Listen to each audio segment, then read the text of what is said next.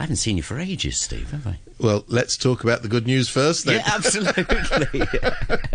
I had to bung James Ross seriously Yeah, last week. Good to see you. What's going on? Oh, lots. I mean, you you'd hardly know we were in the interregnum between the Western New Year and the Chinese New Year, but I mean, quite interestingly, and she couldn't wait. Bless her. Oh, the I know chi- where this is going. And in three, two. Three, two, one. The chief executive in name only, the Sino, as Carrie Lam likes to be known, uh, or maybe doesn't. Um, she she introduced. I mean, this is so Carrie. She introduces this ten billion dollar package of handouts, incidentally with our money, just in case anybody's ever forgotten No where details that money comes from. But but it, uh, she didn't consult her executive council, the, uh, the statutory advisory body on these matters. She didn't even consult. I mean, this woman is so arrogant and so incapable of of um, participating in any kind of cooperative activity. She, didn't even consult the relevant departments. I mean, the departments that were involved in this. Consulting the relevant departments. I'm sorry, I'm slipping into government speak. Should I should I put it more simply? Talk to anybody. The irrelevant departments. Yeah, yeah. She didn't consult the irrelevant departments, and that's what they are, of course. Um, but this is a hell of a lot of money. Now, I think the protest movement should just put their hands up and say, "Hey." Yeah, I mean, we're not achieving the objectives, the core objectives that we're after. You know, more democracy, etc., etc. But you know, we're we're we're we're giving, we're putting money into citizens' hands. You know, I always remember. This is this is going back a long time, and you may think this is a diversionary story, but Yeah, well, you, you know, in those days when Gob was in shorts, I, I was living in Britain. I was canvassing for the Labour Party, and I came across these old people, and I said, you know, if you want a lift to the polls, uh, we, we can arrange that. She said, "Oh no, thanks, dear. We always, we always, we always take a lift from the Tories. They've got much nicer cars." and I said, "Oh really?" Said, We're not going to vote for them. Wonderful. but we'll go in their cars. They're much nicer. We don't want yours, thank you, dear. Anyway, so this is the same thing. You know, this money is being handed out um, by the by the government for for the bizarre and absolutely unbelievable reason that somehow it will, will make the protests go away. I mean, only people who have no idea what's going on could even think that. But the fact of the matter is that it's money that will be going a bit, only a bit, into the hands of citizens. And I say, take the money, whatever the you know, whatever the motives for it being given. Now, in this case, of course, this is typical government. Oh, I can't say that word on the radio. It's Uh, like, so- shut up and we'll buy you an ice cream. Yes, exactly. There's something yes. very wrong yes, with it. Shut up, Sonny. So, I mean, one of the, the main items of expenditure here is extending the old age or the elder, I don't remember what it's called, travel scheme. Yeah, So yeah. that people at the age of 60 will be able to get these $2 fares. At the moment, the age limit is 65. Okay. Now, this, this comes after. I mean, you cannot make this stuff up. This comes after the government said, "Oh no, because of the aging of the population, we're putting eligibility for for CSSA payments up from 60 to 65." And now they're going, "Oh, because there've been protests, we can put it back down again." I mean, you know, they're all over the place. So, in one level, this stuff is worthy for those So- who deserve it, For- uh, and the other, you know, it- but the point bomb. is, does it actually, does it actually fundamentally deal with the situation of poverty in Hong Kong? One in five people living below the poverty line. They can have mine, straight up. No. The, the, the travel subsidy, of course, is indiscriminate, so it goes to people who can perfectly well afford, afford to pay the full whack as well as those who can't. The spurious reason for this is given is it encourages those between the age of 60 and 65 to remain in the workforce. Oh, for goodness sake! That the reason that a lot of these people aren't in the workforce isn't because they don't want to be there, is because employers have a prejudice against employing older people. Full stop. It's mm-hmm. not not comma. Full stop. That's what that means. So, the fact of the matter is that this is going to be a grossly, grossly expensive scheme. It's going to cost a lot of money, which will be put into the hands of minibus drivers. Well, not minibus drivers, minibus owners. The MTR, great corporation, ask them to build a railway. It's always flawless. And Literally, F-L-O-O-R. yes, and, and and maybe some coach, um, coach, coach companies and bus companies. But other than that, I don't know. However, you know, this is this is of a par with where they are now. that that they they really do think that somehow the protest movement can be wished away with wishful thinking. You know, in the same way as after the um, November district council elections, in which the so-called pro-government, but they aren't pro-government, the pro-China camp were thoroughly thrashed. The first thing they said is, "Oh, it wasn't fair. The elections weren't fair." They suddenly discovered that. I mean, if that's the best they can do on elections when you lose them, oh, they were unfair. We was robbed. You know, it, it is it is it is the spoiled child who hasn't been given um, the birthday present that they wanted. You know, they've only got a Mini as opposed to a Rolls Royce toy car, and they're, they're, they're in the pram bawling, I wanted a Rolls Royce, it's unfair. Let me ask you this. If you are Joe Person, who perhaps supports the more democratic side of things going on here, and you're not completely well off, and you get offered however much thousands, is there, don't, is there a notion of it's.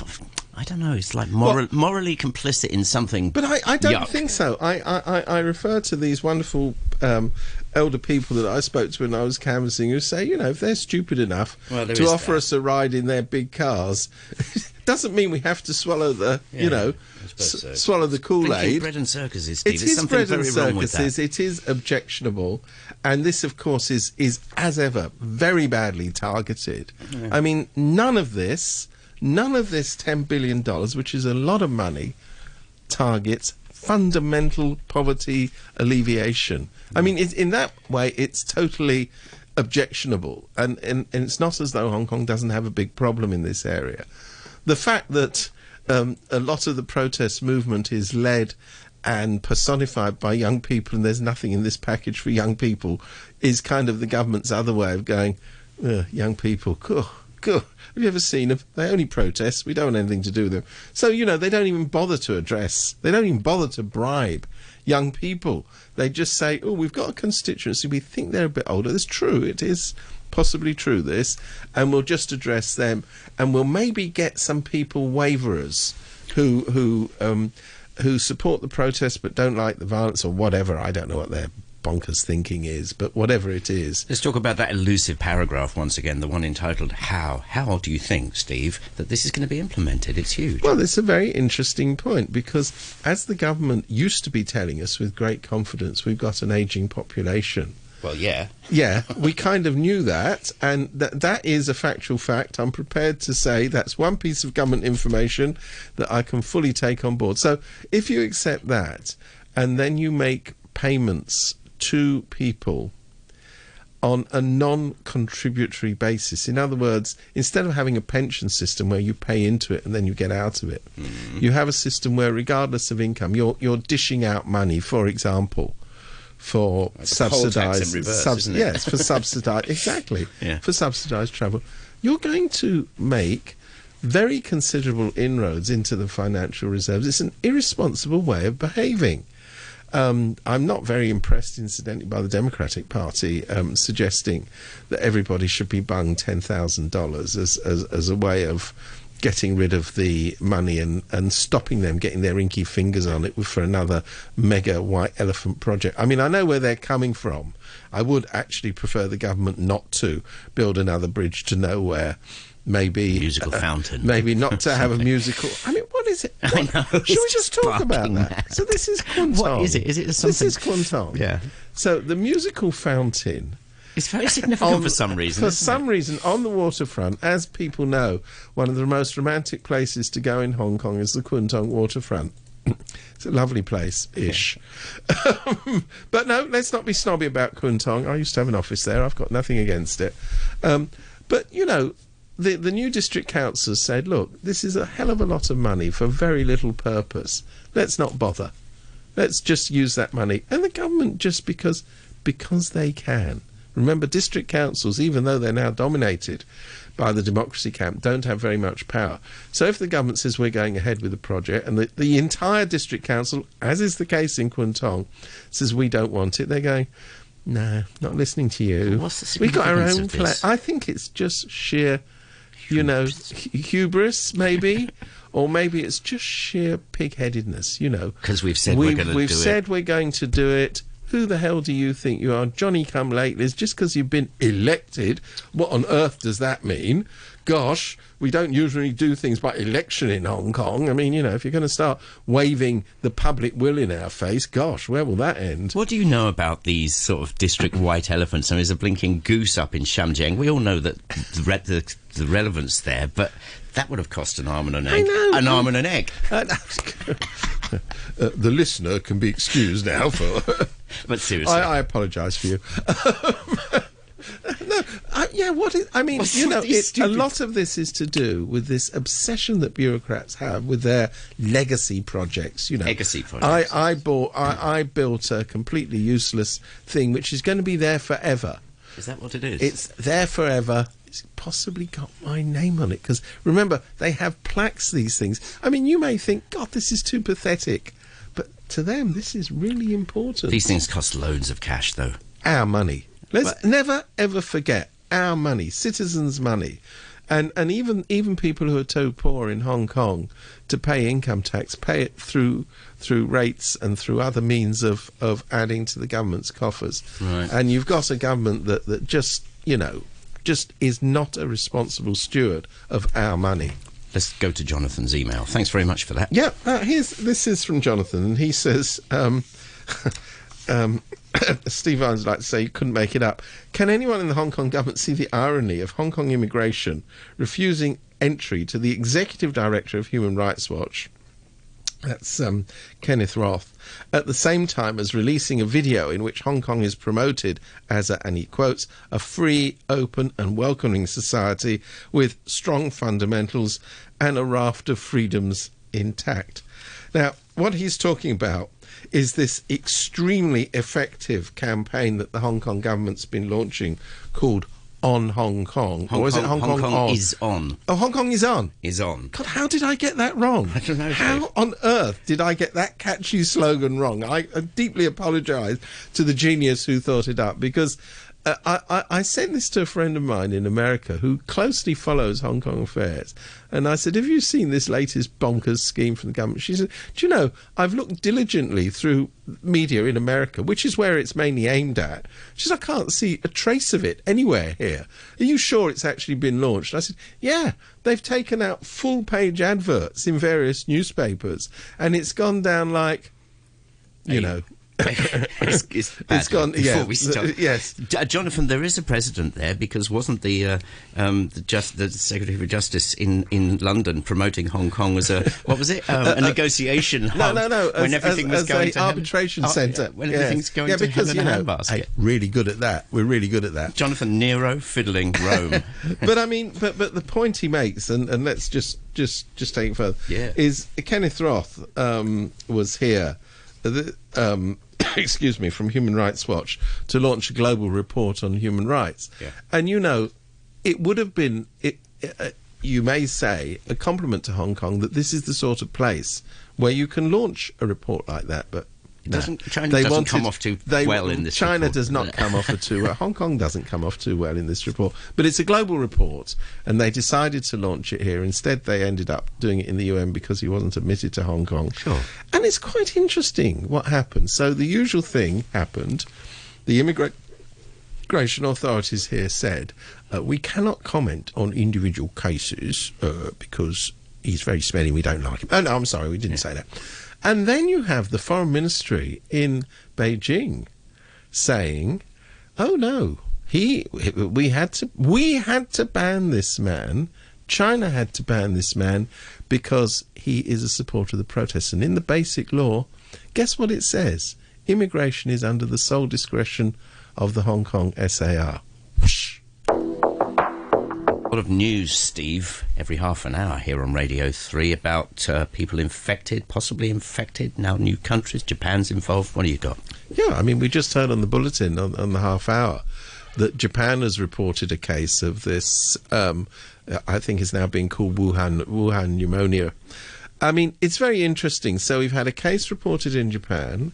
We've had a case reported in Thailand. We've had several cases reported in Hong Kong. And we're expected to believe, come on, that only in Wuhan on the Chinese mainland has this um, virus taken effect. I mean, yet again, we're exactly where we were, learning nothing from the SARS virus. This is exactly what happened with the SARS virus, um, which incidentally, this coronavirus is very close to. Is that in the beginning stages of the SARS virus, when it was vital, vital to to ensure containment. The Chinese authorities went into information lockdown. I mean, there were there were um, uh, Hong Kong reporters visiting Wuhan this week who were who were locked up. Really? Yes, Really? including including TVB. Would you Adam and Eve it? I mean, you know, CCTVB. Who knew that their reporters would get what um, for for I- illegally reporting what was happening there? So instead of containing the virus medically, they're doing what what communist states always do: is they contain the information. I mean, anybody who's seen this, I know um, this is a bigger scale thing, but anyone who's seen this brilliant TV series about Chernobyl will know that the, the Soviet authorities' main concern when the the enormous threat of um, contamination from a nuclear fallout was affecting the country, their main concern was containing the publicity, not containing the actual effect itself. We're seeing this again now. And you know the fact the fact that Hong Kong government sent a couple of numpties up to Wuhan to go. Oh, we studied what was going on there. Oh, they've got hospitals. Oh, I never knew it. Oh, they had white coat. I mean, all of this is interesting if you like that sort of thing, but fundamentally, because you live in a society where freedom of expression and freedom of communication is not a given, the adequate information that people need to combat this potentially lethal illness. I know one person's died. Hopefully, there won't be more. Does need to be there. And anybody who thinks that, that somehow these things have nothing to do with politics obviously believe. I don't know what they believe. Are you possibly thinking now that because the Chinese authorities are even acknowledging that something is going on, that the horse may have bolted and the gates open and all that stuff? Well, I, I mean, they can't deny that it, something's going on in Wuhan. I mean, the what I situation mean, there yeah. is is is, is, that. is too bad. Uh, but but we're, as I say, we're exactly where we were with the, with the SARS virus, which was literally deadly, where the first reports of the virus stressed that they were isolated outbreaks that that they decided were not spreading anywhere else. It was also denied at the time, if you remember, that this was a virus that could spread person to person. Exactly the same denial hmm. that we're hearing now. Now, let's be open-minded about this. Goodness me. I don't do that very often. but let's be open minded about this and say maybe these reports are true that bizarrely this virus has travelled direct from Wuhan um, to, to Hong Kong. I should cocoa, but maybe that's true. And then on to Thailand and then on to Japan and has affected nowhere else in the mainland. But the point is that no one believes a word No. they say. They have no credibility because they live in a society where telling the truth to the people is not part of their DNA. Telling lies is essentially part of the DNA. So when you have Hong Kong's own numpties going up there and just echoing the party line, you just think, oh, that's right. They're echoing the party line. Nobody believes them. You've got an enormous credibility gap here. So you've got two things in Hong Kong. You've got concern and denial, neither of which are particularly health. Uh, well, I was going to say particularly healthy. I mean, particularly positive. But you know, people are donning face masks again in Hong Kong of dubious legality, apparently, and uh, they they're worried. And on the other hand, they just think, ah, none of this is true. I've got no idea what's going on. yeah. Not good, is it? Let's have a little. Um, Did, the was there an electronic mail? I've got a couple actually. I want to say hi to Pete, who says for Steve V. The extension is back to stuff we talked Yeah. about before. He said the, ex- the, the extension of two dollar rides for sixty year olds is a cynical political bribe to coax more people to support the pro establishment vote in the Legco election. You may have a you may you have a point. That, oh gosh, I I, I, you, I, I wouldn't attribute those sort of low motives to However. to, to the CNO because remember she won't be here by then. I think that's highly unlikely. actually but true. And anyway, let's say hello to Joe. He says, I don't care what she does with the uh, blinking bus fares. We still can't get on the bus because of tourists from China. Well, Joe, well, there's some good news there. thereby hangs a tale. Stephen and I were just I mean, talking about we, this. we were. I mean, uh, um, visitor arrivals overall um, last year, the figures are out yesterday, are down 14%. They're, they're very much down from the mainland. And it's extraordinary that the government, when it jumps up and down about this, never says that the main reason, the main reason tourist arrivals from the mainland are down is because the Chinese authorities won't issue permits Right. for visits to Hong Kong. It's not. It's not some sort of, you know, incidental that, that the chicken didn't cross the road thing. But you know, a lot of Hong Kong people are going, "Oh, tell you what." Quite nice. I know. We can walk in. The word in- reset has been used. Yeah, the word reset has been. good. I mean, I know there was universal mourning at the, uh, uh, at the news that Louis Vuitton was closing one of its one of its flagship stores. I mean, you know, I know there's a handbag crisis in Hong Kong, and I'm not belittling it. Those handbags have got to be bought. They have indeed. And if they don't have a designer label on them, oh my God, what a crisis that is. I'll tell you what I've seen in the uh, lots of social media, and everybody listening will have too. I mean, the news guys are doing what the news guys do. So this great big jewellery chain, Chow Tai Fook, they they're closing lots, blah, blah, blah. and so they do. And uh, this chain is having to pull its horns right in. Everybody, bar none, in the comments section is basically going bye. Bye. Yeah, yeah, yeah. We, we, we're not missing you. So, what may happen of this is very interesting. There's two things happening. One is that the very, very arrogant people who run all these shopping centres, and in Hong Kong, the great thing about shopping centres is it doesn't matter really where you go. They're all the same. They've got the same collection of uninteresting shops. Is that this may be an opportunity for local entrepreneurs with distinctive What, to go back looking to how it used to be, yes, where where you could actually. actually get a distinctive local flavour to your shopping. I mean, I, I don't know about you, but you know, I'm kind of off designer label underpants. I, I can kind of manage without Absolutely. that for for a week or two. So that would be great. Then you've got this other thing that's developing, which is really interesting, is the development of yellow and blue economies. In other words, people who Well, support specifically yellow, specifically yellow. well, no, no, economy. but, but the yellow, but the yellow, um, the supporters of the democracy movement are identifying companies Sure. as being blue companies and saying, "Don't go and shop there." Now, I'm wondering how significant this is. It seems to be quite significant in the restaurant trade, and the yellow shops are doing very, very well indeed. No wonder they're sending thugs in. Literally, again, this isn't um, figuratively speaking to, to bust up these shops because they're very people on the other side of the fence are very upset about that. So you've got this movement, you've got the closure of a lot of outlets in big um, shopping malls Yeah. whose attitude has always been we only really want international brands here, you know, uh, local brands, uh, who cares about that? Well, boys, maybe it's time you thought about local entrepreneurs and distinctive individual type of outlets within the I think it would enhance Hong Kong's um, and also not just fashion and high end. no, no, other stuff. I mean, you know, I I I travel like everybody else in Hong Kong does, and one of the things I do is, Well, in a Jaguar, no, they don't. don't they? really? Are you sure about that? I was thinking about outside of Hong Kong. All right, they go. Yeah, not at the back of the plane, of course. no, but seriously, uh, and you know, I mean, one of the delights of going to most other parts of the world is you can actually have a distinctive shopping experience, as I believe it's called. Well, you used to here. You used and, to And here. funny enough, it was the knockoff stuff that people used to like buying here, wasn't it? yes, I, do remember that.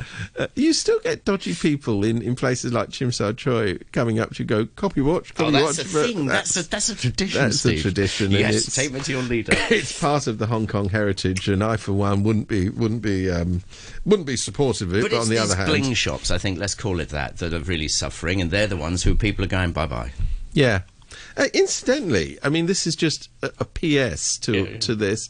There's a very interesting ombudsman's report this week about um, shopping malls. I mean, I know these things are, are, are, only tenuously connected, but in the in their report, they they said there have been excuse me, 65 violations reported to the Lands Department of space allocated within shopping malls as public space being taken over for commercial purposes by the people who who run the shopping malls, Right. i.e., the tycoons, because more or less they're the only people who run shopping malls in Hong Kong. And the and um, the Lands Department, which which you know is very good at hectoring people with tiny little plots of land in the new territories, What have they managed to do? They've actually taken action against one.